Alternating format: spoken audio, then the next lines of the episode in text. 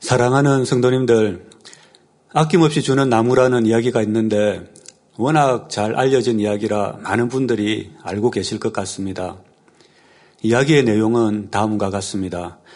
한 그루의 사과 나무가 있었습니다. 이 나무는 어린 소년을 매우 사랑했습니다. 소년은 나무 줄기를 타고 올라가 사과를 따먹기도 하고 나무 가지에 그네를 매달아 신나게 놀기도 했지요. 피곤하면 나무 그늘 아래에서 쉬었고 소년의 행복한 모습을 보며 나무도 함께 행복했습니다. 시간이 흐르면서 소년은 점점 성장했고 소년이 필요로 하는 것도 점점 더 많아졌습니다. 돈이 필요해진 소년을 위해 나무는 기꺼이 자신의 사과를 내어주었습니다. 그리고 소년이 집을 짓기 위해 목재가 필요했을 때 나무는 자신의 가지들을 아낌없이 내어주었지요. 어느 날 소년은 멀리 떠나기 위해 배가 필요하다고 나무에게 부탁했습니다. 나무는 망설임 없이 자신의 줄기를 소년에게 내어주었지요. 소년은 그 나무 줄기로 배를 만들어 먼 바다로 떠났고 나무는 소년이 돌아오기를 손꼽아 기다렸습니다. 오랜 세월이 흘러 나이든 소년이 돌아왔을 때 나무는 무척 기뻤습니다.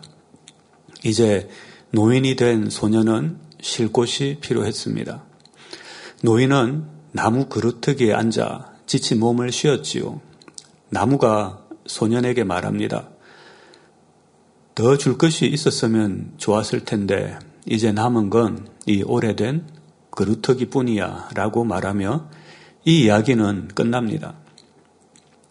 여기서 우리는 자신의 이익을 구하지 않고 모든 것을 아낌없이 내어주는 희생과 사랑, 한없는 긍휼의 마음과 상대를 품어주는 온유함에 감동을 받습니다. 이 이야기는 부모님의 사랑과 스승의 은혜로 비유되기도 하지요. 성경에도 이와 비슷한 이야기가 있습니다. 가뭄에 엘리야 선지자를 공개한 사르밧 과부이지요. 사르밧은 시돈에 속한 땅으로 시돈은 두로와 함께 지중해 연안의 항구 도시이자 상업 도시였으며 바알 숭배의 본거지였지요. 신약에서는 사르밧은 사렙다라 불렸습니다. 사르밧 과부와 사렙다 여인은 같은 사람이지요. 당시 북이스라엘은 아합 왕이 다스리고 있었는데 영적으로 죄악이 극에 달하였습니다. 왕비 이세벨이 들여온 바알이 전국에 퍼져 우상 숭배가 만연했던 것입니다. 이로 인해 하나님은 엘리야 선지자를 통해 가뭄이 올 것이라 경고하셨습니다. 엘리야 선지자의 예언과 같이 수년간 비가 오지 않으니 농사를 지을 수 없어 기근이 들었습니다. 엘리야는 자신을 죽이려는 아합을 피해 그릿 시내에서 까마귀가 가져다 준 음식을 먹으며 숨어 지냈습니다.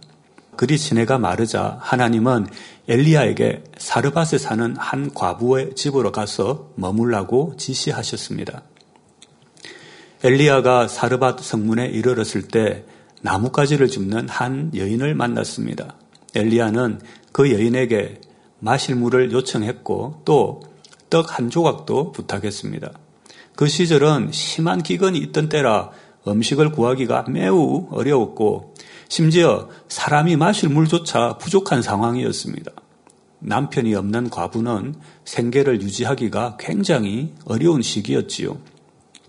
그 여인은 자신과 아들을 위해 남아있는 조금의 가루와 기름으로 마지막 음식을 만들어 먹으려 했습니다. 그녀는 그 마지막 음식을 먹고 나면 더 이상 먹을 것을 구할 수 없을 것이기에 아들과 함께 죽음을 기다릴 수밖에 없다고 생각했습니다. 과부는 엘리야에게 자신과 아들이 마지막으로 먹을 식사를 준비 중이라고 상황을 설명해 주었습니다. 엘리야 선지자는 열왕기상 17장 14절에 기록된 바와 같이 이스라엘 하나님 여호와의 말씀이 나 여호와가 비를 지면에 내리는 날까지 그 통의 가루는 다하지 아니하고 그 병의 기름은 없어지지 아니하리라 하셨느니라 하고 하나님의 약속의 말씀을 전했지요. 엘리야 선지자가 전해준 하나님의 말씀을 믿은 사르밧 과부는 남은 가루와 기름으로 엘리야를 위한 빵을 만들어 내어 주었습니다. 생명을 드린 것이지요. 놀라운 일이 일어났습니다. 그 후로 하나님께서 약속하신 바와 같이 그녀의 가루단지와 기름병은 비어지지 않았습니다. 이 기적은 기근이 끝날 때까지 계속되었고 과부와 아들은 기근 속에서도 축복을 받으며 엘리야 선지자를 계속 공개할 수 있었지요. 시간이 지나 과부의 아들이 병으로 죽었습니다. 과부는 엘리야에게 도움을 청했고 엘리야는 아이를 위해 기도했습니다. 하나님께서는 죽은 아이를 다시 살려주시는 은혜를 사르밧 과부에게 베풀어 주셨지요. 아낌없이 주는 나무와 사르밧 과부의 이야기를 듣다 보면 처음엔 유사해 보일 수도 있지만 두 이야기는 서로 다른 결말을 갖고 있습니다. 두 이야기에서 타인을 위해 희생하고 아낌없이 주는 선한 모습을 볼 수 있지만 아낌없이 주는 나무 이야기에서는 소년에게 모든 것을 주고 난 뒤 그저 몸통이 잘려나간 그루터기와 그 위에 걸터앉아 쉬고 있는 노인의 모습만 남아 있습니다. 나무에 줄기가 남아 있었다면 다시 열매를 맺을 수 있었을 텐데 줄기마저 베어내어 열매를 맺지 못하는 안타까움을 자아내지요. 나무가 사람처럼 마음을 가진 존재가 아니고 이야기가 여기서 끝나기 때문에 나무와 소년이 어떻게 되었는지 알 수 없지만 결과만 보면 이 이야기는 감동적이면서도 결국 슬픈 결말을 맞이합니다. 반면 사르밧 과부의 간정에서는 자신의 생명과도 같은 마지막 음식을 엘리야 선지자에게 내어준 결과 하나님의 축복을 받아 가루 단지와 기름병이 비어지지 않는 축복을 받았지요. 사르밧 과부의 섬김은 하나님의 축복을 받아 더 많이 베푸는 축복의 주인공이 되었습니다. 뿐만 아니라 죽었던 아들을 다시 살려주시는 하나님의 큰 은혜를 입었지요. 이처럼 비가 땅에 내려 강을 따라 바다로 흘러가고 바닷물이 다시 비가 되어 땅을 적시는 자연의 순환과 같이 우리가 선과 사랑을 생명 다해 심어 나가면 하나님께서 다시 채워주시고 생명을 주십니다. 이러한 축복의 순환은 지속되어야 합니다. 아낌없이 주는 나무처럼 우리가 심은 것으로 끝나는 것이 아니라 심고 거두는 법칙이 자연의 순환 과정과 같이 지속되어야 하는 것입니다. 바로 이 점이 사르밧 과부와 아낌없이 주는 나무의 핵심적인 차이점이지요. 성경에는 사르밧 과부가 어떤 마음을 가졌는지 구체적으로 서술되어 있지는 않지만 선지자의 말에 순종할 수 있고 상대를 위해 희생할 수 있는 선한 행함과 결과적으로 넘치는 축복을 받은 것을 통해 사르밧 과부의 마음을 유추해 볼 수 있습니다. 마태복음 13장 8절에 더러는 좋은 땅에 떨어짐에 혹 100배, 혹 60배, 혹 30배의 결실을 하였느니라 하신 말씀과 같이 영의 마음, 즉 옥토의 마음을 이루었음을 알 수 있지요. 하나님 앞에 심은 것은 반드시 거두게 해 주십니다. 선을 심든 악을 심든 반드시 그 결과를 거두는 것이지요. 다만 누르고 흔들어 넘치는 갑절의 축복을 받을지 아니면 30배, 60배 혹은 100배 이상의 축복을 받을지는 우리가 얼마나 하나님 마음을 닮아 옥토의 마음을 이루었는가에 따라 결정되어집니다. 사랑의 하나님께서는 모든 사람에게 좋은 것을 주기 원하십니다. 그러나 하나님께 속한 온전한 사랑은 반드시 공의와 함께 나타납니다. 바로 사랑받을 그릇을 준비한 사람만이 그 사랑을 누릴 수 있는 것이지요. 축복받고 응답받을 그릇을 준비한 사람만이 그 축복과 응답을 받는 것입니다.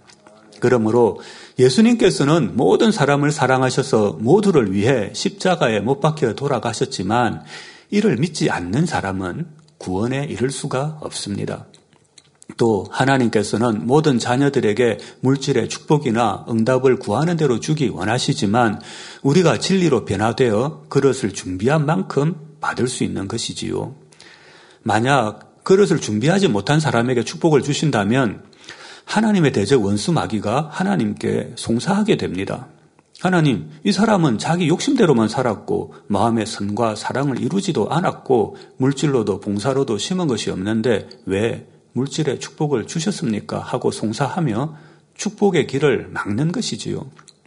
그래서 사랑과 공의의 하나님께서는 축복받을 그릇을 찾아 부어주십니다.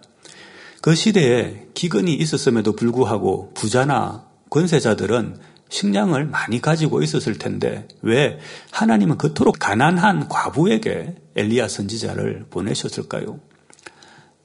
사르밧 과부는 하나님의 말씀을 믿고 순종하는 사람이기 때문입니다. 순종의 사전적 의미는 순순히 따름입니다. 하나님의 뜻을 순순히 따르는 것인데 2009년 남선교회 헌신예배에서 당회자님께서는 순종의 네 가지 유행에 대해 설명해 주셨습니다. 첫째는 억지로 순종하는 경우입니다. 순종하지 않을 때 징계가 임한다면 징계의 두려움 때문에 사람들은 자신이 원하지 않더라도 순종하곤 합니다. 이는 특히 독재 치하에서 흔히 볼 수 있는 현상입니다. 독재자는 저항 세력을 억압하여 사람들이 그의 명령에 비록 동의하지 않더라도 순종하게 만듭니다. 둘째는 자신의 능력 안에서 할 수 있다고 판단될 때에만 순종하는 경우입니다. 지시나 명령이 자기 생각에 맞을 때에만 순종하는 것도 이에 해당됩니다. 자기가 순종할 수 있을 때에만 순종하며 자신의 마음과 생각에 맞지 않을 때에는 유익이 되지 않을 때에는 순종하지 않는 것입니다. 셋째는 무조건적인 순종입니다. 이는 자신이 할 수 있는가, 자기 생각에 맞는가를 따지지 않고 무조건 아멘 하는 경우입니다. 하나님께서 명하시니 무조건 아멘하고 본토 친척 아비 집을 떠났던 아브람의 행함이 여기에 해당됩니다. 베드로 역시 이렇게 무조건 순종한 적이 있습니다. 마태복음 17장 27절에 보면 예수님께서 베드로에게 내가 바다에 가서 낚시를 던져 먼저 오르는 고기를 가져 입을 열면 돈 한 세 개를 얻을 것이니 가져다가 나와 너를 위하여 주라 하셨습니다. 베드로는 그대로 순종했습니다. 넷째는 명령하시는 의도를 마음으로 깨달아 순종하는 경우입니다. 이렇게 순종하면 왜 그처럼 명하시는지를 마음으로 깨닫게 되고 순종할 때 이루어질 일의 결과도 대략 마음에 그려집니다. 그래서 사람의 생각으로는 도저히 순종할 수 없는 일에도 온전히 순종하게 됩니다. 아브라함이 이삭을 번제로 드린 행함이 여기에 해당됩니다. 아브라함은 하나님의 선하신 뜻을 믿었기에 그대로 순종할 수 있었고 순종의 결과가 어떻게 될 것인지도 이미 마음에 그려져 있었습니다. 독자 이삭을 번제로 드려도 하나님께서 다시 살려주실 것을 믿었던 것입니다. 사르밧 과부의 행함의 순종의 단계를 적용해 보면 순종의 네 가지 유형 중 자신의 생각이나 유익에, 유익에 맞지 않아도 순종할 수 있는 최소한 세 번째 유형인 무조건적인 순종이 이루어진 것을 볼 수 있습니다. 사르밧 가부는 자신을 찾아온 사람이 하나님의 사람이 아니었어도 충분히 이 같은 선을 행할 수 있는 마음이었습니다. 엘리야 선지자의 선한 성품으로 볼, 생각해 볼 때 누군가에게 달라고 말하는 것이 쉽지 않았을 것입니다. 그것도 불쌍한 사람에게 무엇을 달라고 요청하는 것은 더욱 쉽지 않았을 것입니다. 엘리야 선지자는 하나님께서 사르밧 여인에게 자신을 보내셔서 어떻게 역사하시겠다는 것을 영감을 통해 알았기 때문에 사르밧 과부에게 마지막 남은 가루를 가지고 양식을 만들어 달라고 청할 수 있었던 것이지요. 그러한 중심이었기에 누가복음 4장 26절에 엘리야가 그 중 한 사람에게도 보내심을 받지 않고 오직 시돈 땅에 있는 사렙다의 한 과부에게 뿐이었으며 하신 말씀에서 알 수 있듯이 그 시대에 축복을 받을 수 있는 그릇이 준비된 사람은 사르밧 과부였지요. 하나님께서는 다른 방법으로 엘리야를 먹이실 수도 있었지만 사르밧 과부에게 축복을 주시고자 엘리야를 보내신 것입니다. 사르밧 가부의 행함을 순종의 관점에서 살펴보았으니 이제는 선의 차원에서 그 행함을 살펴보겠습니다. 선을 네 단계로 나누어 볼 때 선의 1단계는 악을 행하는 상대에게 대항하지 않고 자신의 감정을 억제하며 참는 것입니다. 마음속에 분노나 불편함을 억누르고 나쁜 감정이 없는 것처럼 행동하며 자신의 마음을 상대방에게 감추는 것이지요. 사람들은 겉모습만 보고 이를 선한 행동으로 여길 수 있지만 하나님의 관점에서 보면 선하지 않는 것입니다. 하나님께서 인정하시는 참된 선은 눌러 참는 것이 아니라 마음에서부터 감정과 불편함이 없어야 합니다. 이것이 바로 선의 2단계입니다.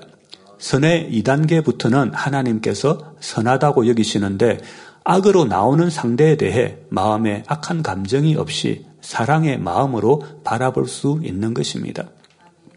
나아가 선의 3단계는 악으로 행하는 상대에 대하여 어떤 나쁜 감정도 갖지 않을 뿐만 아니라 오히려 선의 행함과 말로 상대를 감동시키는 것이지요. 선의 4단계에서는 악한 자를 위해서도 자신의 생명을 줄 수 있는 차원을 말합니다. 마음의 불편함이나 서운함이 없이 상대를 위해 모든 것을 희생하며 대가를 바라지 않습니다. 사르밧 과부는 눈에 보이는 육의 현실을 보아서는 도저히 순종할 수 없는 상황이었으나 엘리야가 하나님의 사람 임을 알아보고 순종했기에 하나님께서는 이것을 선으로 인정해 주셨습니다.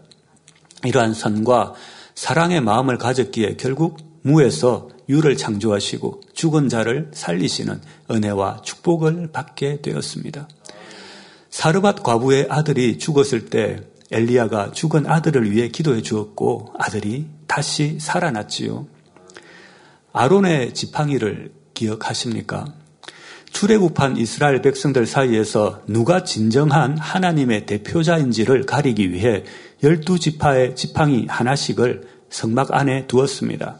그러자 하룻밤 사이에 아론의 지팡이에서만 싹이나 꽃이 피고 심지어 살구 열매가 맺힌 것을 확인할 수 있었지요. 하나님께서 죽은 나무를 다시 살리셔서 싹이나 열매 맺게 하신 것입니다.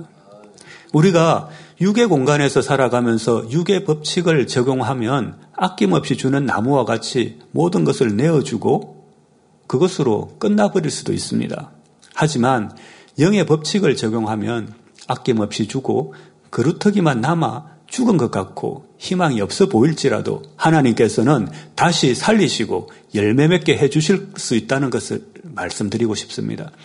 죽은 것을 다시 살리시고 무에서 유를 창조하시는 축복이지요. 요한복음 15장 7절과 8절에 너희가 내 안에 거하고 내 말이 너희 안에 거하면 무엇이든지 원하는 대로 구하라. 그리하면 이루리라. 너희가 과실을 많이, 많이 맺으면 내 아버지께서 영광을 받으실 것이요. 너희가 내 제자가 되리라. 말씀하신 것과 같이 영의 공간에 거한다는 것은 하나님 말씀 가운데 살아간다는 것이며 그때 응답과 축복을 받을 수 있는 것입니다. 이러한 축복을 받기 위해서는 단순히 심는 행위뿐 아니라 심을 때와 심은 후에 어떤 마음과 생각을 가지고 있는지가 더 중요합니다. 심는 것에만 집중하면 열심히 충성하며 일하는 자신의 모습에 만족해 버립니다. 그렇지만 정작 중요한 육신의 생각과 재성을 발견하여 버리는 마음의 할례는 소홀히 하고 있을 수도 있지요. 그래서 우리가 무에서 유를 창조하시는 하나님의 축복을 받기 위해서는 어떤 마음을 가져야 할지 함께 살펴보겠습니다. 무에서 유를 창조하시는 축복을 받기 위해서는 먼저 온유한 마음을 이루어야 하겠습니다. 온유함이란 간단히 말해서 나무가 뜨거운 태양 아래에서 그늘을 제공해 주는 것처럼 다른 사람들에게 편안한 안식처를 제공하는 성품을 말합니다. 온유한 성품을 가진 사람은 다른 사람들을 포용하고 이해하며 상대가 편안함을 느끼도록 도와줍니다. 온유한 사람은 부드럽고 따뜻한 마음을 가지고 있어 어떤 상황에서든 모든 사람과 화평을 이룰 수 있습니다. 자신의 생각이나 가치관과 교양이 다른 사람들도 받아들이며 모든 것을 부정적으로 보거나 비난하지 않습니다. 어떤 상황에서도 상대를 감싸주고 상대의 입장에서 이해해주며 겸손한 마음으로 섬겨줍니다. 다른 사람에 대해 불편하게 생각하지도 않고 자신이 불편함을 주지도 않으며 아무리 믿음이 연약하고 악을 바라는 사람이라 할지라도 외면하지 않고 끝까지 그가 변화될 것을 기다려줍니다. 온화하고 부드러운 성품에 덕이 더해지면 어떤 사람이든 품고 깃들게 하여 진리로 인도할 수 있게 되는데 이는 영적인 온유가 됩니다. 우리는 아버지 하나님의 온유한 마음을 담고자 합니다. 하나님께서는 항상 우리를 마음에 품으시고 변함없는 사랑과 은혜로 채워주십니다. 온유한 마음을 이루기 위해서는 각자의 마음밭을 열심히 가꾸어야 하지요. 성경에서도 사람의 마음을 밭에 비유하고 있습니다. 마치 그친 밭에서 가시를 뽑아내고 돌을 골라내어 옥토밭이 되도록 경작해 나가는 것처럼 사람의 마음에서 미움이나 시기, 질투, 다툼, 판단, 정죄 등 악을 벗어버리면 온유한 마음을 이룰 수 있다고 말씀해 주셨습니다. 성경에 보면 하나님께서 특별히 그 온유함을 칭찬하신 사람이 나오는데 바로 모세 선지자입니다. 민수기 12장 3절을 보면 이 사람 모세는 온유함이 지면의 모든 사람보다 성하더라 말씀했지요. 모세는 이스라엘 백성들을 이끌고 출애굽하여 40년 동안 이스라엘 백성을 가나안 땅으로 인도하는 과정에서 힘들고 어려운 상황들을 많이 겪었습니다. 우리가 세상을 살아가다 보면 불평하는 사람, 찌르는 사람, 비난하고 헐뜯는 사람, 이간질하는 사람, 불순종하는 사람, 거짓 소문을 지어내는 사람 등등 별별 사람을 볼 수 있습니다. 그런데 출애굽한 이스라엘 백성들 장정만 60만의 여자와 아이들까지 포함하면 약 200만에 이르는 이 방대한 무리를 이끌고 험난한 광야를 여행하는 동안 얼마나 많은 일들이 벌어졌을까요? 모세 오경을 보면 십계명과 같은 하나님의 계명을 백성들에게 가르쳤음을 알 수 있습니다. 또 사람과 사람 사이의 관계에서 발생할 수 있는 다양한 상황들, 예를 들어 타인에게 상해를 입히거나 물건을 훔치거나 가축이 사람이나 남의 농작물에 해를 끼치는 경우 등에 대한 구체적인 지침이 제시되어 있지요. 이 율법들은 하루아침에 만들어진 것이 아니라 백성들이 겪는 문제들을 하나하나 세심하게 고려하였음을 알 수 있지요. 모세 선지자는 단순히 하나님의 말씀을 전달하는 것에 그치지 않고 이스라엘 백성들의 일상과 그들이 마주치는 어려움에 귀를 기울였습니다. 그는 백성들의 문제를 경청하고 온유한 마음으로 하나하나 세심하게 대응했습니다. 예를 들어 백성들이 마실 물이 없거나 음식이 부족할 때 모세는 하나님께 간구하여 필요한 것들을 얻었습니다. 또한 적들의 공격에 직면했을 때는 기도를 통해 승리를 이끌었습니다. 모세의 온유한 성품이 백성들의 삶을 세심하게 살피고 그들의 어려움을 이해함으로써 백성들이 하나님의 말씀을 따를 수 있게 했습니다. 하나님께서 모세와 함께 하심으로 나타내 주신 수많은 기사와 표적을 보면서도 악한 백성들은 어려움을 만날 때마다 모세에게 원망과 불평을 늘어놓았지요. 심지어 자신들이 당하는 고난이 모세 탓이라 하며 모세를 돌로 치고자 할 때도 있었습니다. 이러한 백성들이 멸망당하지 않게 기도했으며 40년이나 광야에서 함께 거하면서 그들을 가르치고 진리로 인도할 수 있었다는 것은 참으로 모세 선지자가 얼마나 넓고 온유한 마음으로 백성들을 마음에 품고 사랑과 진리로 인도했는지 알 수 있습니다. 반대로 온유하지 않은 사람은 마음이 좁다고 표현됩니다. 때로는 사람들이 밴댕이 속 같다는 말을 하기도 합니다. 밴댕이는 청어과에 속하는 물고기로 주로 국물용으로 쓰이는데 이 물고기의 내장이 다른 물고기보다 상대적으로 좁다고 합니다. 그래서 양보심과 이해심이 없고 관대하지 못한 사람을 밴댕이 속 같다는 그, 어, 그렇게 비유하기도 하지요. 최근 부부간 이혼율이 증가하고 있으며 특히 황혼 이혼이 늘어나고 이혼이 점점 더 일상적이고 자연스러운 현상으로 여겨지고 있습니다. 전통적으로는 부부는 경제, 감정, 취미, 또 자녀 양육, 종교 등을 공유하며 공통의 목표를 향해 나아갔습니다. 그러나 현대 사회에서는 개인주의적 성향이 강화되면서 개인의 성취와 만족이 더 중요해지고 있습니다. 이러한 변화로 인해 ATM 부부와 같은 말이 생겨나기도 했습니다. ATM 부부는 한 배우자가 직장에 나가 힘들게 돈을 벌어오지만 가정에서는 가족으로부터 사랑이나 존중을 받지 못하며 소외되어 감정적인 소통에는 참여하지 못하는 상태를 말합니다. 가정에 돈을 벌어주는 사람으로 취급되는 것을 말합니다. 또 다른 부부 간의 갈등 요인으로는 독박 육아가 있습니다. 배우자가 육아에 도움을 주지 않아 혼자 모든 육아를 책임지는 상황을 말합니다.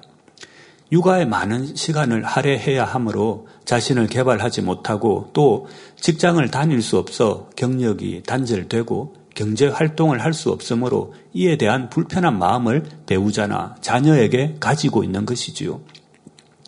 이러려고 결혼했느냐 또는 자녀에게 이렇게 하라고 너를 키운 줄 아느냐 하며 자신의 불만이나 서운한 감정을 표현하는 것을 종종 볼 수 있습니다. 서로에게 큰 상처가 되는 말인데도 요즘은 당당하게 말하고 이렇게 말하는 사람이 정상적인 현대인으로 인식되고 있습니다. 과거에는 가족을 위한 희생이 미덕으로 여겨졌지만 현대 사회에서는 이러한 희생이 개인의 시간과 자기 발전을 제한할 수 있다는 인식이 확산되고 있습니다. 사람의 마음에 악이 심어지므로 오늘날의 합리적 가치관이 때로는 사람들을 이기적이고 자신의 이익만을 추구하는 방향으로 이끌고 있지요. 이제는 사람들이 자신이 타인에게 편안함과 안식을 제공하기보다는 타인으로부터 휴식과 보호받기를 더 바라는 경향이 강해지고 있습니다. 사람들은 자신에게 이익이 되지 않거나 휴식을 제공받지 못할 경우 쉽게 배신하고 떠나는 경향이 있습니다. 이는 자신의 이익을 우선시하는 태도의 반영이며 이러한 태도는 황혼 이혼의 증가와도 연관이 있습니다. 예를 들어 남편이 경제적으로 능력이 있을 때는 불편해도 참고 함께 생활하다가 남편이 은퇴하여 경제력이 약해지면 이혼하는 경우를 말하지요. 가시고기라는 물고기가 있습니다. 수컷 가시고기의 부성애가 유명하지요. 수컷 가시고기는 알을 부화하고 새끼들이 자라 독립할 때까지 자신의 입안에 새끼들을 피난시켜 보호하기도 합니다. 새끼들을 키우는 동안 먹이 활동을 하지 못하는 아빠 가시고기는 자식들이 다 자라면 결국 자신의 생명을 잃게 됩니다. 가시고기의 부성애와 아낌없이 주는 나무의 상대를 위한 헌신의 모습이 아름답지만 요즘 사람들 중에는 그렇게 헌신하고 나를 잃어버릴 바에는 차라리 나를 위해 살아가겠다고 하는 것을 봅니다. 이렇게 마음에 육이 자리 잡게 되니 자신의 유익을 쫓아 하나님을 멀리하고 상대의 유익을 구하지 못하니 내 것을 주지 못하고 믿음으로 심지 못하니 혹 심었다 해도 심은 것에서 더 큰 축복을 받지 못하고 자신의 한계 속에서 살아가게 되는 것이지요. 내가 기대어 쉴 곳을 찾는 것이 아니라 이제는 내가 희생하여 다른 사람이 나에게 기대, 기댈 수 있는 그런 나무가 되어 주어야 합니다. 성도들, 또 가족, 이웃, 동료와의 관계에서 우리는 어떻게 마음을 품고 이해하고 있는지 고민해야 합니다. 마음에 들지 않고 유익이 되지 않는 상대라도 온유한 마음으로 품고 쉴 곳을 제공하며 울타리가 되어주는 나무가 되어줄 때 무에서 유를 창조하시는 하나님의 축복의 열매를 거둘 수 있게 될 줄 믿습니다. 무에서 유를 창조하시는 하나님의 축복을 받기 위해서는 두 번째로 선을 행하되 낙심하지 말아야 합니다. 우리 성도님들은 신앙생활 하시면서 아버지 하나님께서 주시는 많은 축복을 받아왔습니다. 또 생명 다해 아버지 하나님께 드리고 교회를 위해 충성했지요. 기도하고 죄와 싸우며 충성하고 봉사하고 또 물질도 드렸습니다. 변함없이 자리를 지키며 사명 감당하시는 성도님들을 보면 너무나 귀하시고 또 존경스럽습니다. 그런데 아버지께서 예비하신 무에서 유를 창조하시는 축복을 받기 위해 이제는 심는 것에만 집중하는 것이 아니라 어떤 마음을 가지고 어떤 생각을 가지고 심고 있는지 그리고 심은 후에 우리의 마음은 어떠한지 다시 점검해 보아야 하겠습니다. 갈라디아서 6장 9절에는 우리가 선을 행하되 낙심하지 말지니 피곤하지 아니하면 때가 이름에 거두리라 말씀하셨습니다. 낙심한다는 것은 어떤 목표를 향해 가는 사람이 희망이나 열정을 잃어버리고 지치거나 멈추는 것을 말합니다. 선을 행한 후 마음의 기쁨과 감사가 넘쳐나면 충만함을 가지고 또다시 행할 수 있게 됩니다. 그러나 낙심하여 마음의 생각에 서운함이나 불평, 불만의 감정이 생기면 성령의 충만함을 잃어버리고 뜨거움이 식어지고 형식적으로 일을 하거나 아니면 선의 행함을 중단해 버리기도 합니다. 예를 들어 어떤 모임에서 함께 식사를 하게 되었습니다. 어디에서 무엇을 먹을지 의견을 모으는데 그때 김 집사님이 면을 좋아한다고 면을 먹자고 하십니다. 그래서 회원들은 김 집사님이 원하시는 대로 면을 맛있게 먹었습니다. 그런데 다음 모임에도 항상 김 집사님은 자기가 원하는 것을 이야기하고 회원들은 따르게 되었습니다. 그렇게 화평을 쫓아 김 집사님이 원한 대로 해주었으면 마음에 기쁨이 임해야 되는데 혹 마음 한켠에 불편한 마음이 드는 것을 말하지요. 또 가정이나 일상생활에서의 경우도 살펴보겠습니다. 사랑장 말씀을 듣고 상대의 유익을 구하고 화평을 쫓아야 되겠다 생각하며 집에서 남편에게 혹은 아내에게 선을 행합니다. 상대가 좋아하는 음식을 열심히 만들어 주었는데 혹 맛이 없다고 불평하거나 주방을 깨끗하게 치우지 않았다고 잘못을 지적할 때 서운한 마음이 드는 경우 선을 행한 후 낙심한 것이지요. 또 사명 감당하면서 낙심하지는 않았는지요. 주 안에서 열심히 노력하고 봉사했습니다. 자신의 물질과 시간을 들여 모임의 행사를 준비하고 행사를 마쳤습니다. 그런데 결과에 대해서 주변 사람들이 말합니다. 어떤 분은 의견은 말해놓고 바쁘다는 이유로 실제로는 도움을 주지는 않습니다. 그리고 결과에 대해서 이렇다 저렇다 말하는 분이 있다면 그분에 대해 불편한 마음이 들지는 않았는지요. 혹은 열심히 일한 사람은 칭찬해 주지 않고 또 의견만 내고 일하지 않은 분이 칭찬받는 그런 경우도 있습니다. 이렇게 나에게 유익이 되지 않으니 변개하고 낙심하고 후회하는 경우이지요. 또 뒤에서 남의 허물을 수건거리는 경우도 있습니다. 불편한 일이나 불이익을 겪은 후 친한 친구에게 내가 겪었던 부당한 일을 말하는 것입니다. 비록 그저 친구에게 사실을 말했다고 생각할 수도 있지만 그 근본에는 불편함이나 미움과 같은 악의 속성이 있기 때문입니다. 영적인 사랑이 있다면 타인의 허물을 말하지 않고 덮어줄 것입니다. 이것이 사소한 일처럼 보일 수도 있지만 우리 마음과 생각 속에서 일어나는 이 작은 차이가, 이 미세한 차이가 우리의 응답과 축복, 그리고 삶과 죽음에 영향을 미친다는 사실을 깨달아야 합니다. 이 모든 것이 혀의 권세에 달려 있다는 것을 잊지 말아야 하겠습니다. 또 젊음을 주님을 위해 드렸습니다. 열심히 하나님 나라를 위해 충성했습니다. 그리고 이제는 그렇게 주님 나라를 위해 드린 시간이 아깝다는 분도 보았습니다. 젊어서 주님을 만나 성결의 복음을 듣고 죄와 싸워오다 그 싸움을 멈춰버리고 세상과 타협하면서 살아가며 지난날 죄와 싸워왔던 시간을 아까워하고 후회하는 사람도 보았습니다. 이 얼마나 안타까운 일인지요. 이는 마치 애굽을 탈출하여 광야로 나온 이들이 시간이 걸리고 힘들다고 다시 애굽의 노예 생활로 돌아가기를 원하는 것과 같습니다.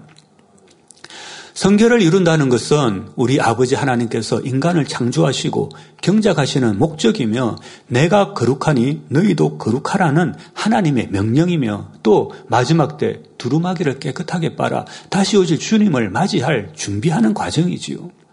갈라디아서 3장 1절에서 3절 말씀에 어리석도다 갈라디아 사람들아 예수 그리스도께서 십자가에 못, 박히신, 못 박히신 것이 너희 눈앞에 밝히 보이거늘 누가 너희를 깨더냐? 내가 너희에게서 다만 이것을 알려 하노니 너희가 성령을 받은 것이 율법의 행위로냐? 혹은 듣고 믿음으로냐? 너희가 이같이 어리석으냐? 성령으로 시작하였다가 이제는 육체로 마치겠느냐 환경이 변한다고 해서 시대가 변한다고 해서 설령 나에게 유익이 되지 않아 보인다고 해서 또 그에 맞는 열매가 당장 맺히지 않는다고 해서 하나님 앞에 마음의 성결과 주님께 드리는 충성을 쉬어서는 안 됩니다. 변화되겠습니다. 라는 고백만으로 그쳐서도 안 되지요. 변화는 바꾸는 것입니다. 미움이 있다면 미움을 버리게 해주세요 하는 것보다 미움을 사랑의 마음으로 바꾸는 것이 변화입니다. 불평하는 마음이 있다면 불평을 버리게 해주세요 하거나 불편한 사람을 피해 다니는 게 아니라 불평의 마음을 범사에 감사하고 상대의 장점을 바라보는 마음으로 바꾸는 것이 변화인 것이지요. 상대의 잘못이나 단점이 보인다면 상대의 장점을 찾는 사람으로 변화되면 됩니다. 상대의 단점이 보이는 것은 사랑하지 않기 때문이지요. 때로는 열심히 충성하고 헌신하고 희생한 자신의 모습을 보았을 때 마치 그루터기만 남아있는 듯 보일 수도 있습니다. 여기서 불평하며 낙심하거나 멈추지 않고 내가 아버지 하나님께 젊음을 열정을 아낌없이 드릴 수 있었음에 감사하고 또 더 드릴 것이 없을까 찾아보며 아버지 하나님께 더 드리길 원한다면 사르밧 과부가 받은 축복, 생명을 살리시고 무에서 유를 창조하시는 축복을 받을 수 있는 것입니다. 성결과 영혼 구원을 위해 온 생을 다해 힘쓴 사도 바울은 빌립보스 2장 17절에 만일 너희 믿음의 재물과 봉사 위에 내가 나를 관제로 드릴지라도 나는 기뻐하고 너희 무리와 함께 기뻐하리니라고 고백하셨지요. 사도 바울의 마음과 같이 자신의 모든 희생과 헌신으로 자신이 관제로 들어진다 해도 행복해하고 감사할 수 있는 마음이 온전히 임해 있다면 아버지 하나님께서는 반드시 축복을 주시지요. 결론을 말씀드리겠습니다. 사랑하는 성도님들. 아낌없이 주는 나무에서 알 수 있듯이 육의 세계에서는 육의 공의를 적용받게 됩니다. 하나 빼기 하나는 없는 것이지요. 그러면 우리가 선과 사랑을 온전히 이루지 못하면 축복이나 응답을 받지 못하는 것일까요? 그렇지는 않습니다. 많은 것을 심고 나눈 이들에게 하나님의 축복이 즉시 명확하게 나타나지 않을 수도 있지만 그 마음 자체가 이미 큰 의미를 가집니다. 아낌없이 주는 나무처럼 타인을 위해 희생하고 베푸는 사람의 행동은 그 자체로 매우 소중합니다. 하나님은 때가 되면 반드시 거두게 해 주시지요. 영의 공간에서는 사르밧 과부가 받은 축복과 같이 하나를 주고 또 아버지께로 다시 받아 다시 줄 수 있는 풍성, 풍성한 축복을 받게 됨을 알 수 있습니다. 이것은 물질뿐만 아니라 충성과 성결과 정성과 무엇이든 아버지 하나님께 심으면 거둘 수가 있습니다. 인도에 바날리랄이라는 분이 있습니다. 주님을 알기 전 척추에 척추에 어, 결핵균 감염으로 인해 생명이 위험해져 수술을 받았습니다. 이 수술은 척추에서 결핵균을 제거하기 위한 필수적인 조치였지만 수술 후에는 하반신이 마비되어 소변 주머니를 차고 침대에 누워 지내야만 했습니다. 한 가정의 가장으로서 아들 하나와 딸 둘을 두고 있었기에 이러한 상황은 더욱 절망적이었습니다. 다시 걸을 수 없다는 절망 속에 매일매일을 보내야만 했습니다. 아내도 이런 비극적인 현실 앞에 차라리 온 가족과 함께 생을 마치는 게 좋겠다고 생각을 하기도 했다지요. 마치 가시고기 아빠처럼 가족을 위해 헌신하던 삶이 병으로 인해 한순간에 무너졌습니다. 병든 몸으로 죽음을 기다리는 것이 유일한 현실이 되어버린 것입니다. 이때 주님께서 바날리라를 만나 주셨습니다. 육의 환경에서는 가시고기처럼 죽음을 기다릴 수밖에 없는 상황, 아낌없이 준 나무처럼 그루터기만 남아있는 상황에서 주님을 만나니 이 가정에 희망의 빛이 찾아왔습니다. 아버지 하나님께서는 바날리랄 성도를 치료해 주셨습니다. 점차 다리에 감각이 생겼고 근육에 힘도 붙어 걸을 수 있게 되었지요. 지금은 손녀도 보셨고 행복하게 신앙생활 하고 계십니다. 손녀 이름이 나오미입니다. 무에서 유를 창조하시고 생명을 살리시는 하나님의 역사는 오늘날도 이루어지고 있습니다. 여기 또 다른 감정이 있습니다. 인도 힌디어를 통역을 담당하시는 한 성도님이 유전적인 영향도 있고 또 환경적인 음식 같은 음식이 또 문제도 있어서 신장 결석이 있었습니다.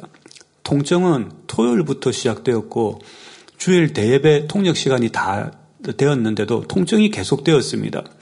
요로 결석의 통증은 산후통과 비견될 정도로 통증이 심하다고 하지요. 그래서 저는 다른 분에게 통역을 대신할 수 있게 부탁하려고 했습니다. 그러나 이 성도님은 자신이 맡은 사명을 끝까지 감당하기 원했고 그렇게 통증이 심함에도 불구하고 예배 끝까지 통역을 했지요.